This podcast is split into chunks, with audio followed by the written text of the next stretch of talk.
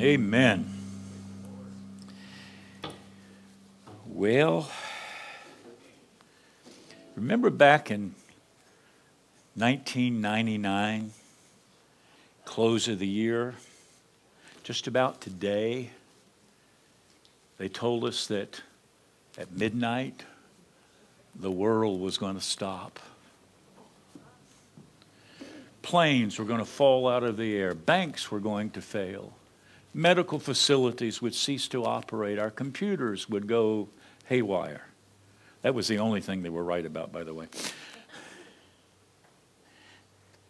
I was thinking about that the other day that, oh my goodness, the, this whole world held its breath for the arrival of Y2K. 24 years later, God is still gracious. Amen? He's good to us, and He always will be. If you have your Bibles, we're a thin group today, so uh, I, I, assume that it's because a lot of people are not feeling well, and other people may have uh, ran away for the weekend, that's right, or just decided to stay in the house. Those of you who are watching online, we welcome you. Last week, uh, we noticed about 15 minutes into the, uh, into the service that uh, our live feed was not going out on Facebook. It went out everywhere else that we go, but not on Facebook. Uh, so I came in this week to fix it, and it was working fine. So maybe Y2K came late. I don't know. But it's working well today. We're glad to have you with us if you're watching from home. Uh, if you're watching on the road, stop, pull over, watch the rest of the service, and then uh, that'll be great. If you have your Bibles, would you turn with me, if you would, to John chapter 21? We're going to start in verse 18. John chapter 21, we're going to start at verse 18. Would you stand with me as we read God's word? It's a kind of a tradition of ours around here. Jesus is speaking to his disciples. Truly, truly, I say to you, when you were young, you used to dress yourself and walk wherever you wanted. But when you are old, you will stretch out your hands, and another will dress you and carry you where you do not want to go. This he said to show by what kind of death he was uh, to glorify God. And after saying this, he said to them, Follow me. Peter turned and saw the disciple whom Jesus loved following them, the one who had been reclining at a table close to him and had said, Lord, who is it that is going to betray you? When Peter saw him, he said to Jesus, Lord, what about this man? Jesus said to him, if it is my will that he remain until I come, what is that to you? Follow me. Thank you. You may be seated. So Peter said to Jesus, looking at this brother, this other disciple, what's, what's going to happen to him? What, what are you going to, what, what, what's going on with him? What's going to happen? And Jesus' answer to him was, mind your own business. Essentially, if you read in the line, mind your own business. What, what business is that of yours? If I decide that he should stay alive until I return, uh, you follow me. Don't worry about John. Don't worry about Judas. Don't worry about the rest of these guys. You need to focus on me. The Apostle Paul wrote in Philippians chapter 3, Philippians chapter 3, he said these words. He said, Not that I have already obtained this or am already perfect, but I press on to make it my own, because Christ Jesus has made me his own. Brothers, I do not consider that I have made it my own, but one thing I do, one thing I do, forgetting what lies behind and straining forward to what lies ahead, I press on toward the goal for the prize of the upward call of God in Christ Jesus. Let those of us who are mature think this way. And if in anything you think otherwise, God will reveal that also to you. Only let us hold true to that which we have attained. Paul Borthwick, at one time, was the mission pastor down in at Calvary Chapel in uh, west, eastern Massachusetts. He wrote a book called 101 Ways to Simplify Your Life. If I remember right, one of the chapters was entitled Don't Spend a Lot of Money on Books That Tell You How to sin, sin, Simplify Your Life. The book was reasonably helpful and it was immensely entertaining, but it was a few lines in the preface, in the introduction, that really captured my attention. Uh, and, and I've never forgotten them. Here they are. The first one is this this generation is overchoiced. This generation is overchoiced. We simply have too many choices. If you don't believe me, watch a man who's been asked by his wife to stop by the store on the way home and pick up a bar of soap. He parks his car, runs into the store, and runs down to aisle six that says soap. And he turns into the aisle and looks down to the aisle as far as the eye can see, and there's nothing but soap. White soap, pink soap, blue soap, moisturizing soap, soap for dry skin, soap for oily skin, scented soap, unscented soap, non allergenic soap, saddle soap, pet soap, won't make your kid cry soap. He knows his wife wants soap. But what kind of soap? He picks up a bar of soap, hoping against hope that he's got something that will make her happy. And just as he does, the phone rings. It's his wife saying, Hey, while you're in the store, pick up a bag of chips. Thank you, love you, see you later.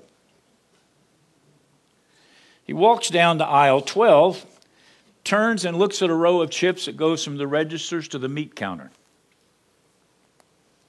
Plain chips, kettle chips, old fashioned chips, sun chips, corn chips, tortilla chips, quinoa chips, jalapeno chips, sour cream, salt and vinegar, sea salt, ruffles, cheddar, zesty cheddar, flaming hot chips, barbecue chips, cracked pepper chips, Cheetos, Fritos, Nachos, Doritos, and Tostitos.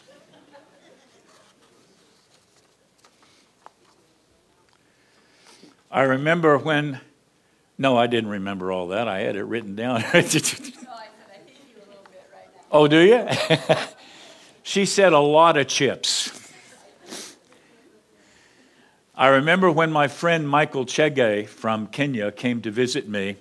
This was a number of years ago. And uh, he wanted to pick up some gifts to take home to his family, to his sweetheart. He was engaged to be married at that time. and his family. And I said, Well, let's run over to Walmart. And uh, we, we walked into Walmart, and at first he was just amazed, which was soon followed by complete paralysis. He did not buy one thing in that store. He said, There are too many things. I, I can't make a decision. He said, In Kenya, we have lots of soap, but only one kind. Borthwick further suggests that regardless of how minute, how small, each decision we make during our day, each choice that we make takes a little bit of energy. Not a lot of energy, but a little energy, a little effort. Imagine, Borthwick says, that you begin your day with an empty backpack. You carry it on your back, there's nothing in it. But during the course of the day, every choice you make you're required to pick up a little pebble, you know, pea gravel, that little stuff, and just drop it into the backpack. Every time you are confronted with a decision, with a choice that you have to make, you drop that thing in your backpack. By the end of the day, he suggests, you'll be carrying on your back so much expended energy that you arrive home exhausted, only to be greeted with, What would you like for supper? The second point Borthwick makes is related to the first.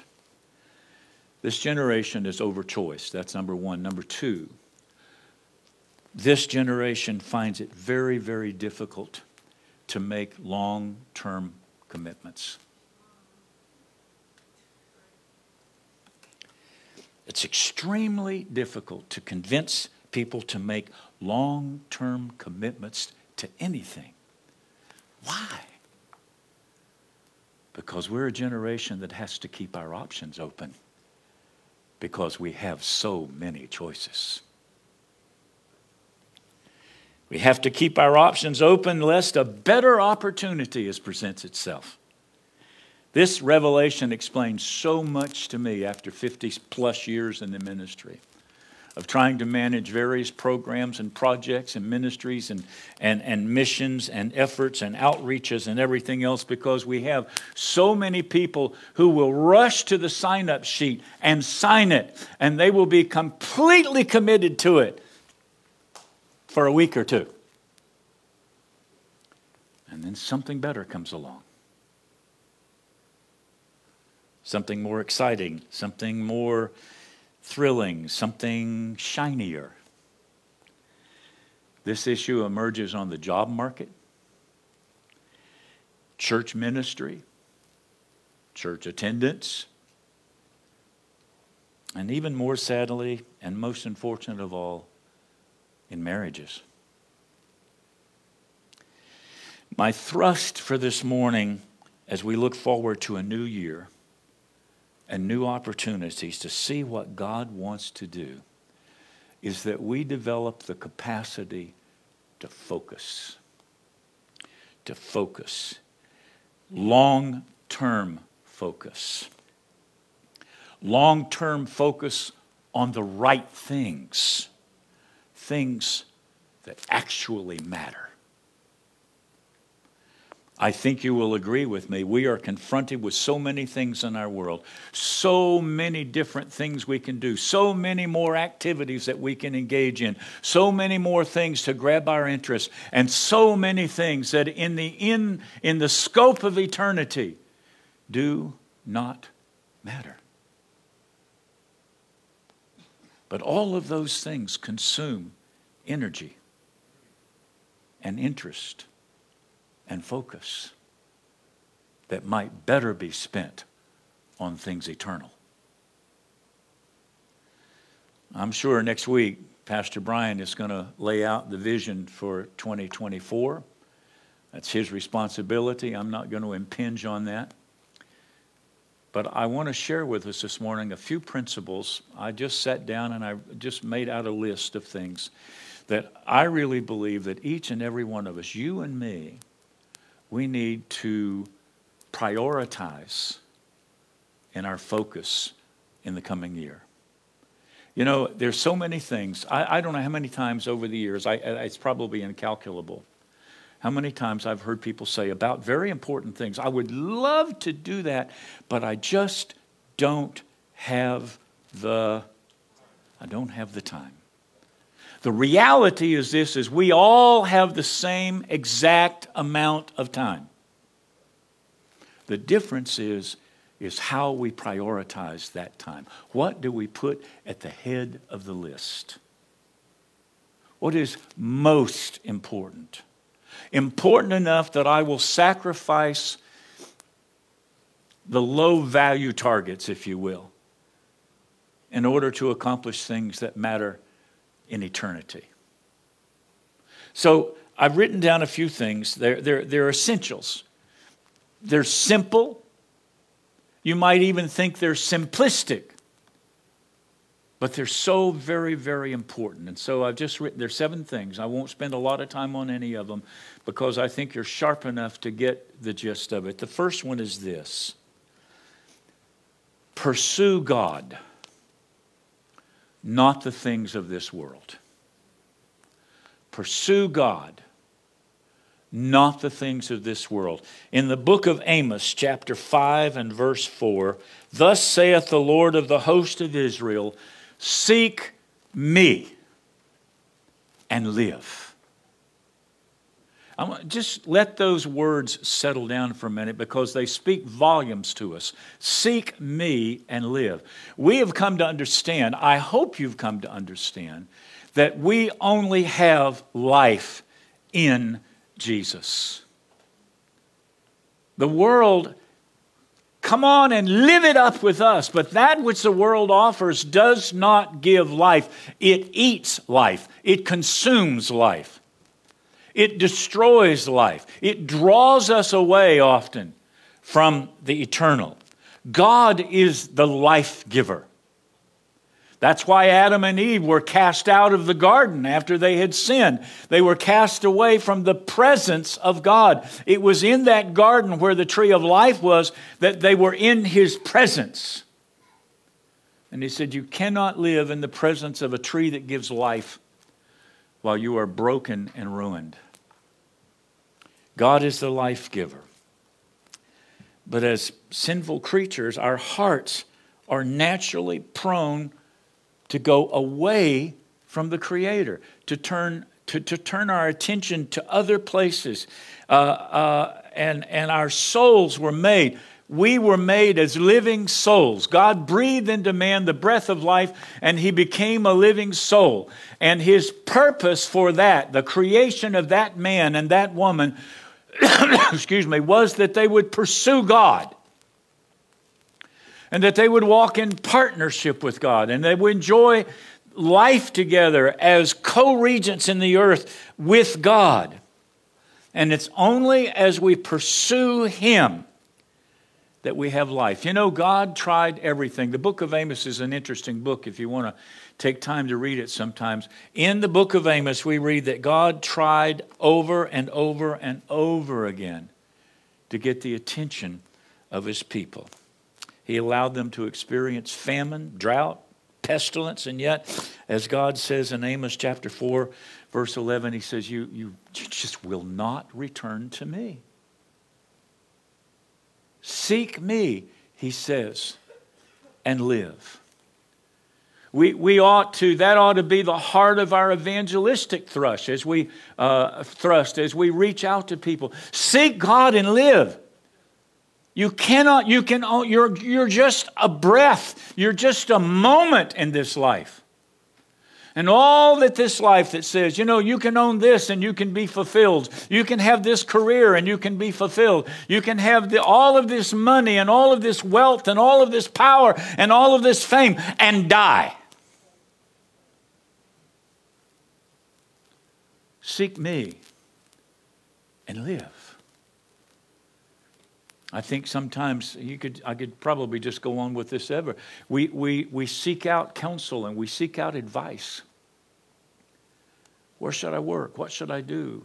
Uh, what's going to be the best opportunity? Where should I invest? Uh, what kind of medicine should I take? What kind of supplements should I take? How should I live my life? We seek all of this counsel from the experts.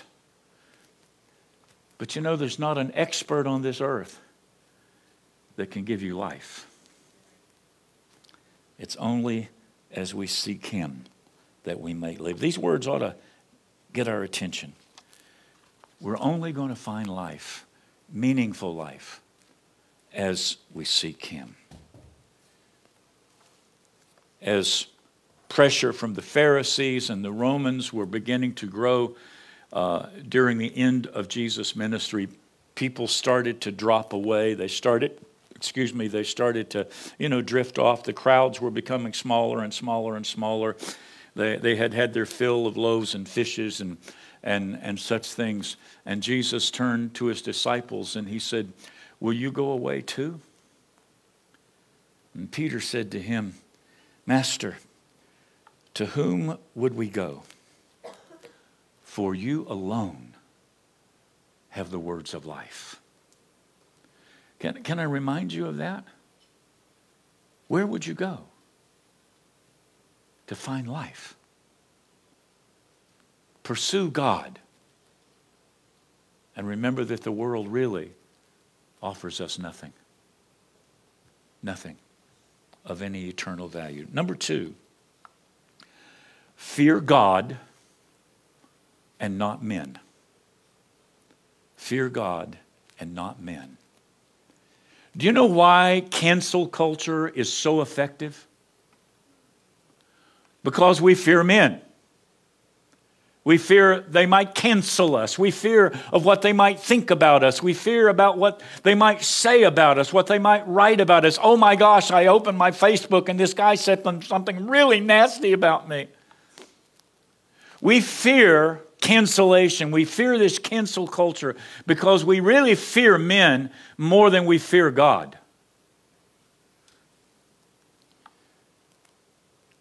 The fear of the Lord Proverbs 19 says, The fear of the Lord leads to life. You know what the fear of man leads to? Same thing as seeking after the things of this world, it leads to death. The fear of the Lord leads to life, and whatever and whoever has it rest satisfied. He rests satisfied. I heard someone say one time, the man who fears God fears nothing else. Our God is holy, and the Lord, and He is the Lord God Almighty. When I, when I think of the power that my God holds, I can't help but fear Him and reverence Him. I want to speak to this just for a minute, not, not for too long, but listen to me. There, there is a gospel that's being preached today that's teaching us that Jesus is our buddy. Oh, we're just we're just tight, me and Jesus. He's our buddy. He's he's uh, he uh, you know he doesn't get too excited about my sin and my lifestyle and all that stuff because Jesus and I are tight. He's cool. Can I remind you of something? He is also the Lord of the earth, the Ancient of Days, who will judge the nations with a rod of iron. When the Bible says, I, I love it when, uh, when people say this, well, oh, you know, when it says fear God, uh, that really means to reverence Him. Do you believe we should reverence God? I do too. But the word that is used when it says the fear of the Lord, the, the root word of that is phobos. Okay? That's not reverence, that's terror, that's fear. If you'll notice in the Bible, whenever God deigned to appear to men, what was the first thing that happened to them? They, yeah, first of all, don't be afraid. okay? To the guy who's on his face on the ground, trembling, God has to say, don't be afraid. John was on the Isle of Patmos on the Lord's day, and suddenly he heard behind him a great voice, and he like the sound of many waters, and he turned and he looked the risen Lord in the face, and he fainted. He fell down like a dead man. Listen to me. I'm glad that our God is a fearsome God. Because not only do we fear him and should we? When our enemies are confronted with him, they flee in terror. God says, He who comes nigh unto me must reverence me. Absolutely, we should reverence God. And I'm not talking that we should walk around trembling all the time because we view God as sitting up on his throne with a lightning bolt in his hand, just waiting for you to mess up because that's the vision that a lot of people have. But we should not approach the throne of God carelessly. We should fear God. Let me tell you what A.W. Tozer said. A.W. Tozer said, It is impossible to keep our moral practices sound and our inward attitudes right while our idea of God is erroneous and inadequate. You know, I hear people say all the time, oh, you know, all this preaching about sin and hell and and and I, I don't know, that's just terrible. You shouldn't do that. People will be afraid. I hope so. I hope so. I'm going to be preaching next week in, uh, in Salem, Connecticut, with a fellow some of you may know, uh, Jonathan Cakeley. Going to be preaching down at Jonathan's church, and I'm really looking forward to it. And I'm doing some preparation from that. And you know, back in uh, the days just before the, the first great awakening in America, there was a fellow by the name of Jonathan Edwards. And Jonathan Edwards was preaching in Northampton, and he traveled down to Enfield, Connecticut, where he preached at a Baptist church in Enfield, Connecticut. And uh, it was a very uh, kind of a lackadaisical congregation. They weren't really, they just, they just did their religious thing. They weren't really all fired up about their faith. And Jonathan Edwards stood in the pulpit and preached a message. Here's the title Sinners in the Hand of an Angry God. I want you to know they had revival that morning.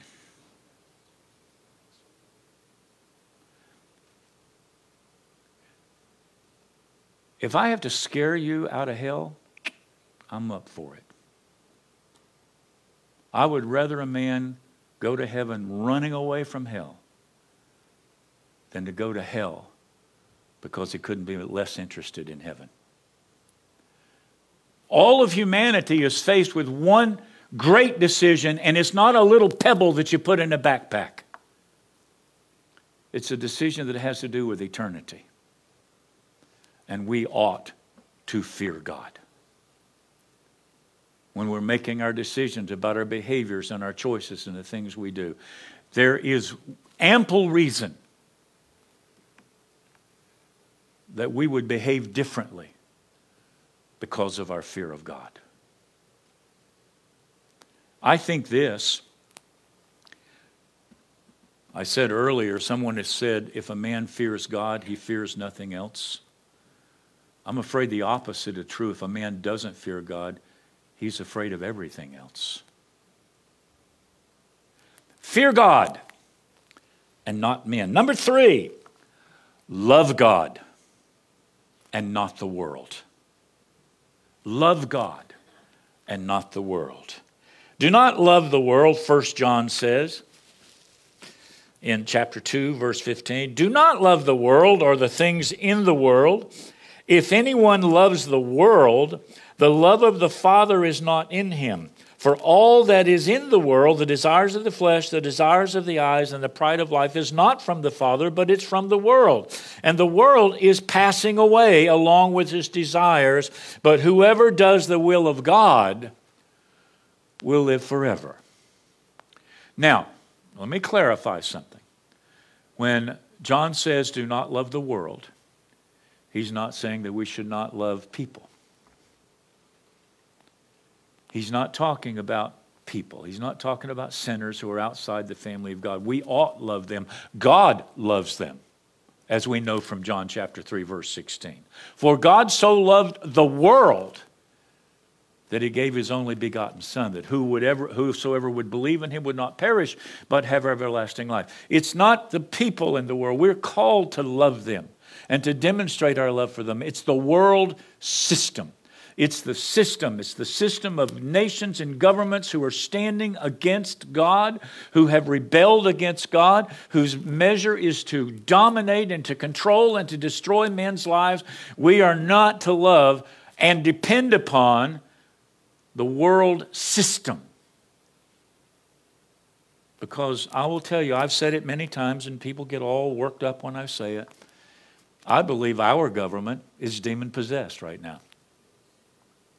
I believe it's entirely driven by demonic forces. And if you don't believe me, hang on a while, you'll figure it out. Driven by demonic forces. Uh, I love this nation. I do. But it's the people that we need to love.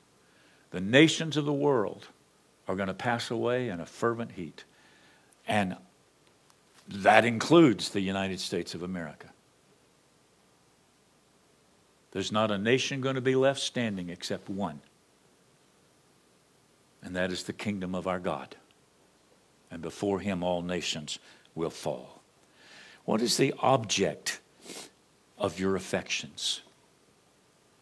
Is it power, recognition, hobbies, money, fame, fortune? Not too long ago, I was visiting my son in Georgia, and we went on a walking tour of Savannah one day. And uh, wow, the center in the old section of Savannah, there's some gorgeous houses there. Just beautiful old homes. And I remember looking at one particular home, and we walked around it, and we walked up on the portico. And, and just for a moment, it went through my mind I could deal with something like this then I was reminded that a house is, what not, is not what life is all about. And cars and bank accounts and IRAs and 401ks. And the world seeks to seduce us into a love affair with the things that this world has to offer. Someone tells the story about a man, of course, it's not a true story, it's just an illustration about a very, very rich man who loaded up all his gold and took it to the pearly gates where he was met with St. Peter. And we know St. Peter's not guarding the pearly gates, so let's just go with the story. And he brought two big bags of gold and said, Here, I brought my gold. And Peter pulled out a piece and looked at it and said, You're going to buy your way into heaven with pavement?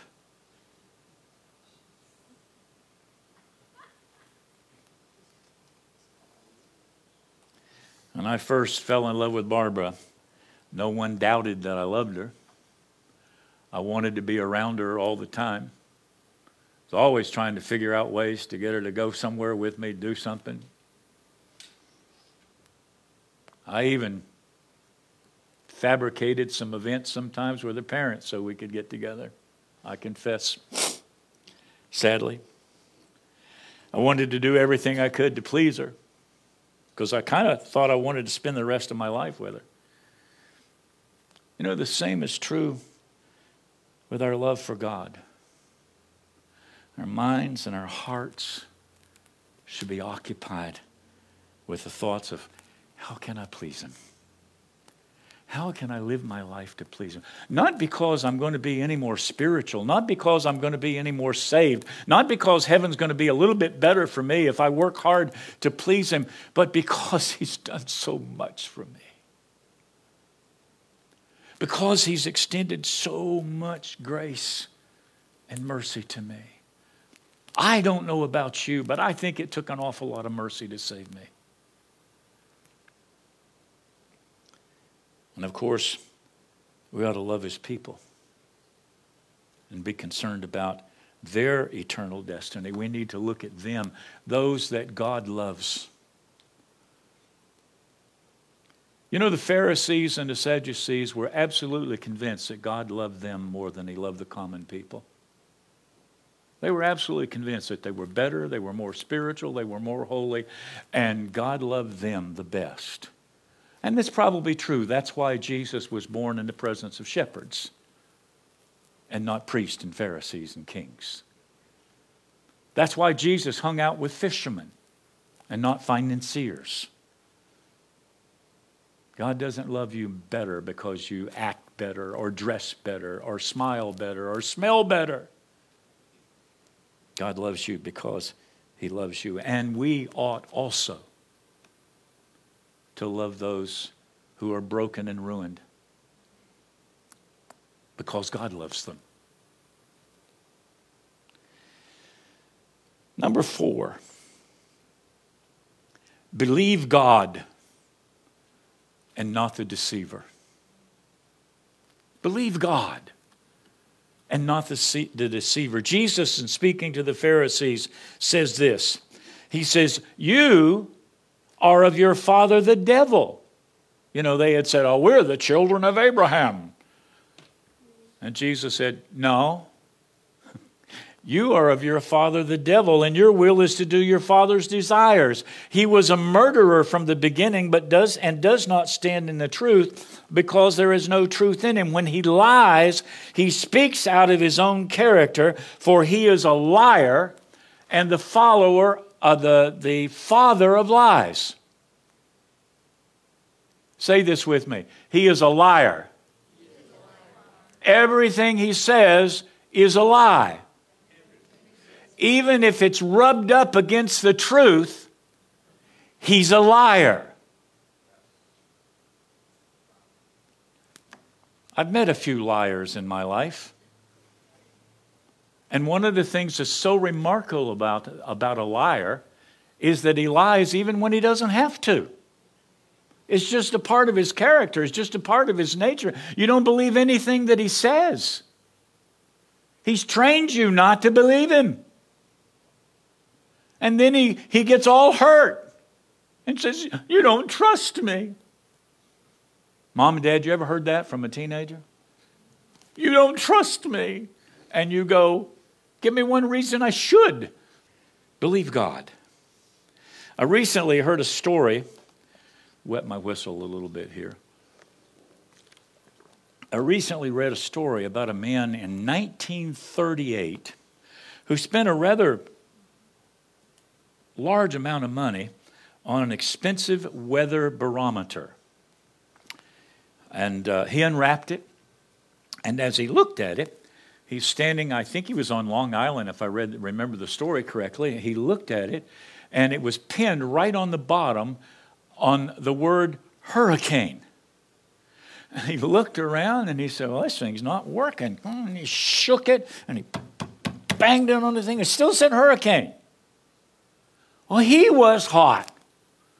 This stupid thing doesn't work.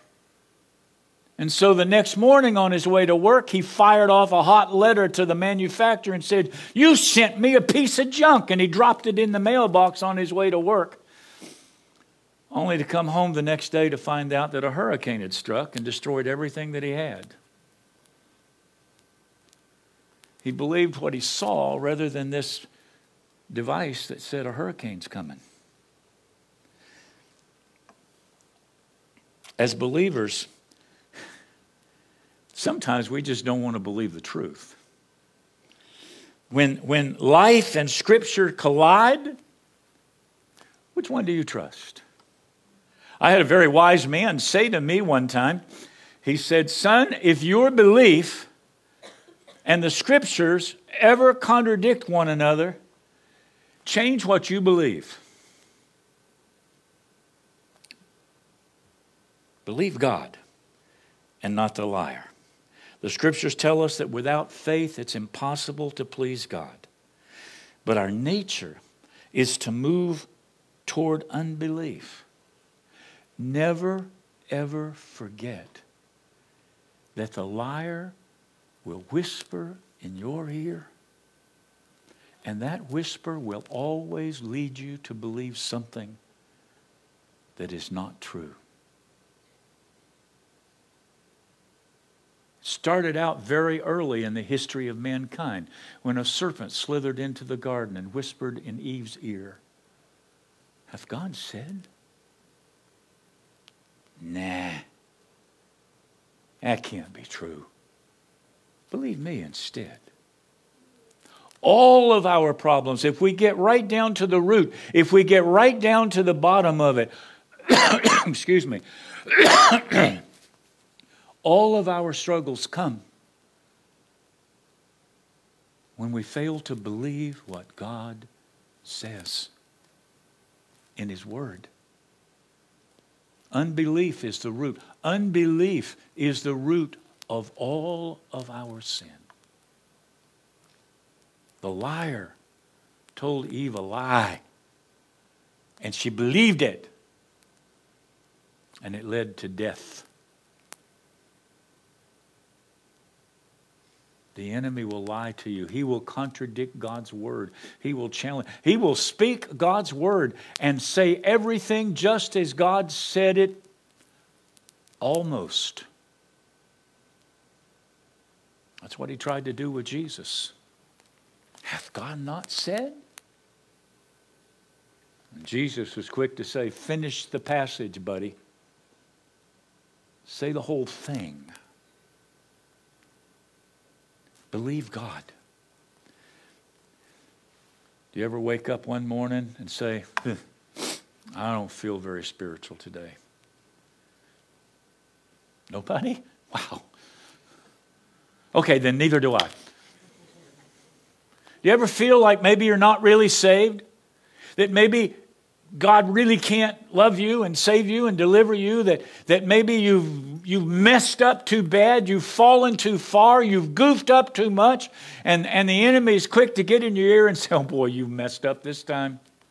That's it, God is done with you. Believe what God says. What does He say? I will never leave you nor forsake you. I will never, for any reason or by any means, will I ever desert you. I love you with a love that cannot be earned, cannot be bought. I love you. Number five, obey God and not your appetites. Now, I'm not talking about eating here, but it may apply. Obey God, but not your appetites. For 2 Corinthians or 1 Corinthians 9 says this Do you not know that in a race all the runners run, but only one receives the prize? So run that you may obtain it. Every athlete exercises self control in all things. They do it to receive a perishable wreath, but we an imperishable. So I do not run aimlessly. I do not box as one beating the air, but I discipline my body and keep it under control, lest after preaching to others, I myself should be disqualified. That's a simple way of saying this. I need to learn to say no to myself. But I want. But I need. But just this once. It's okay. I need to learn. You know, we're pretty good, not as good as we should be, probably. We're pretty good at saying no to telemarketers. No. Not interested. Don't call back. We're pretty good at saying no to door to door salesmen. No, I don't need another vacuum cleaner.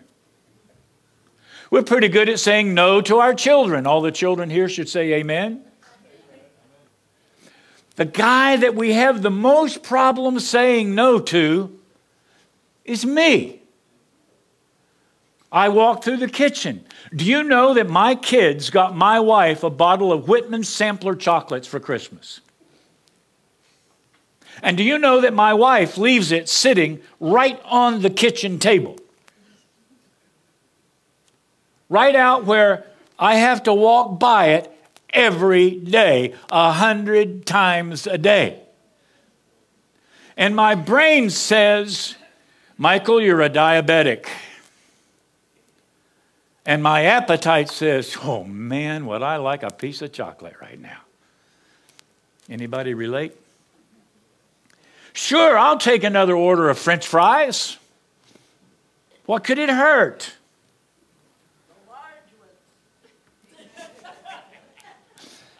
You sit over there and just be a supportive partner here. I, am telling you, I, I, really need to watch my diet, and it's one of the hardest things in the world I, I do to say no. Because, doggone it, you know what I figured out? All of the flavor is in food I'm not supposed to eat.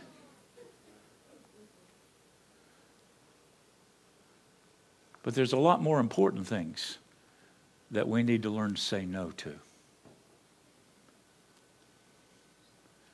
There's all sorts of temptations. There's all, all sorts of callings. There's all sorts of things that do not benefit us at all.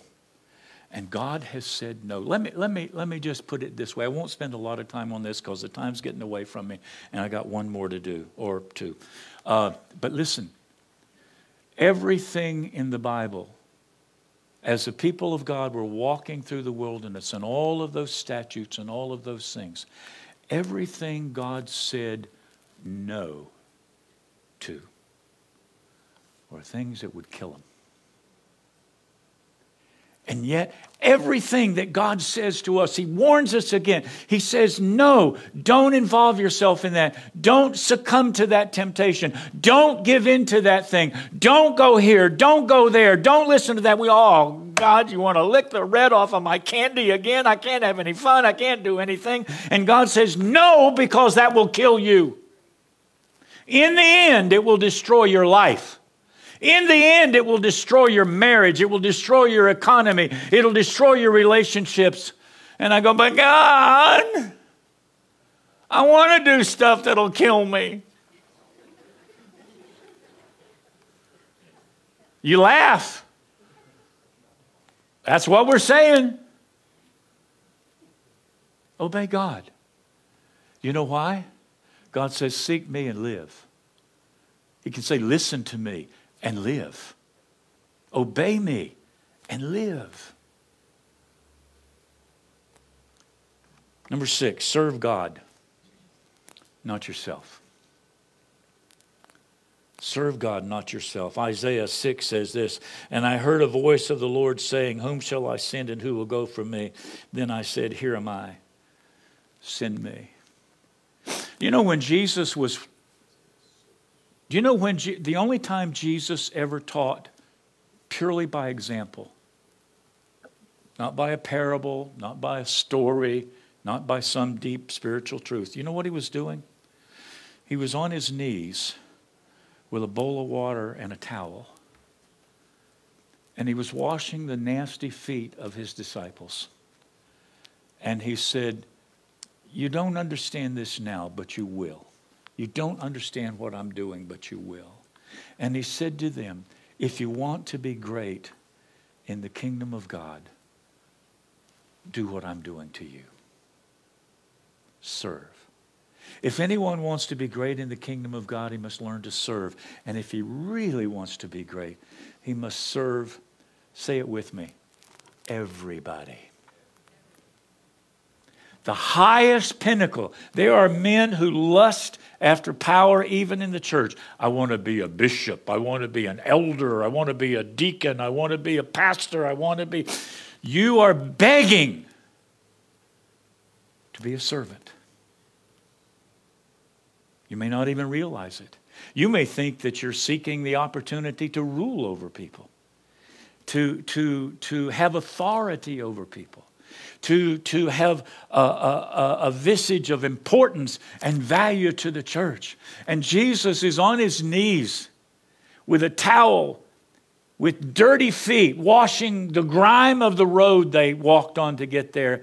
And he said, This is how you serve me by serving those around you.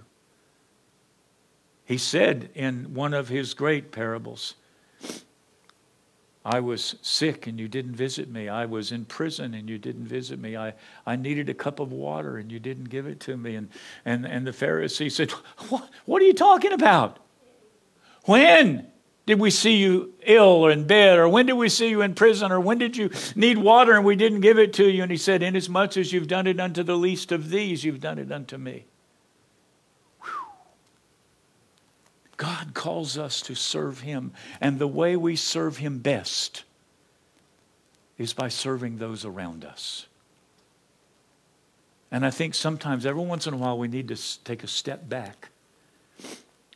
Because sometimes, I'm talking to everybody here, but I'm going to talk to church leaders especially. If you're involved in the ministry or something and you're in charge of something, when you encounter people, and you have an area of responsibility in the church, and you see them maybe doing something they shouldn't, or, or maybe getting outside the, the boundaries or something like that, be careful how you choose your words. Be careful. Be careful. I had someone, I'm just, I had someone come to me recently and say, I, I was doing something and someone really hurt me. because all they said to me was, No, you can't do that. Instead of saying, Can I help you? I know that's intensely personal, but it needs to be. Because that's the way we serve God. I hope you hear what I'm saying. Should be a privilege to serve God. It's a privilege to serve God. From the time we were teenagers, Barbara and I have walked together in, in ministry. Oh, we have a commitment to each other. But I want to tell you that our commitment to God came first. We served God together. We sang in the same youth choir. We traveled together. We sang together. Barbara was my piano player for many, and I'm talking out even before we got married, when I would go places and I would preach. She stood beside me in Bible college and through years filled with struggle. We were married in 1969. Some of you don't remember those Paleolithic areas. We were married in 1969. It was 54 years ago. But we had already walked for a number of years together, serving God. It became the pattern of our lives. And I'm very positive. I'm very positive that many times the glue that held us together was not necessarily our commitment to one another, but the commitment we had made to God together. Final one, I'll let you go. Worship God, not comfort. Worship God, not comfort.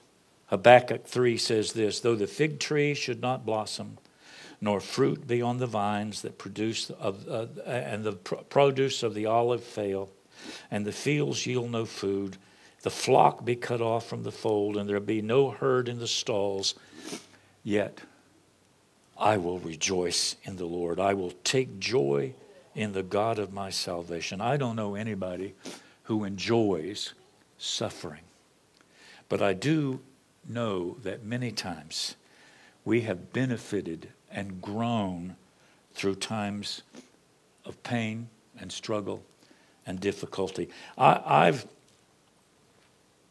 I believe that it is our struggle that presses us up against God. Listen to what I'm saying. It is our struggle that pushes us up against God. When things are going great, this is going to be brutal. When things are going great, we don't pursue God. We are not conscious of our need for Him. But then pain comes, struggle comes, trouble comes, and we have to find ourselves drawing near to Him. Are you celebrating God and worshiping God in the midst of your pain, or do you seek comfort by trying to escape the pain? I, have felt this for many, many years. Most of our prayers when we're going through trouble are essentially God, could you please get me out of this? Could you please alleviate the trouble? Could you please uh, lessen the pain? And what God says, no, child, I won't get you out of it, but I'll be with you all the way through it.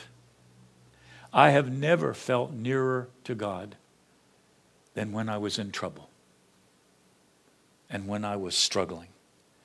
When suffering comes, we have to move through the pain to the God who allowed it to come. How many of you know? I know I told I'd let you go and I will let you go, but I want you to hear this. I want you to hear this. Often God brings times of struggles to draw us close, to get us to climb up in His lap and say, Abba, Father, help. That's the relationship that he wants to have. I said, Boy, Barbara's going to kill me when I get home, but I'm going to talk about her again. We have many times given thanks for long days and short paychecks, for deep waters of misunderstanding and unmet expectations. I think about the loss of our son that we buried down here in Vernon, for the loss of friendships because of the call of God. The list goes on. But what pain has done is it's pressed us up against our Savior and reminded us that we're not in control. We're not in control. Pain results in growth and greater fruitness. Pastor Brian, I'm going to be bringing it right to a close right here in a minute. Yeah, okay? You want me to pray and finish? Did I, I really did take that long. Okay. He told me to pray and be quiet. All right, here we go. We worship God through music, through prayer, through God's word. But we should also worship God in the midst of our suffering and our pain. Amen. Let's stand up together. Pastor Brian's not coming to sing a song. You'll have to endure that pain. Let's pray.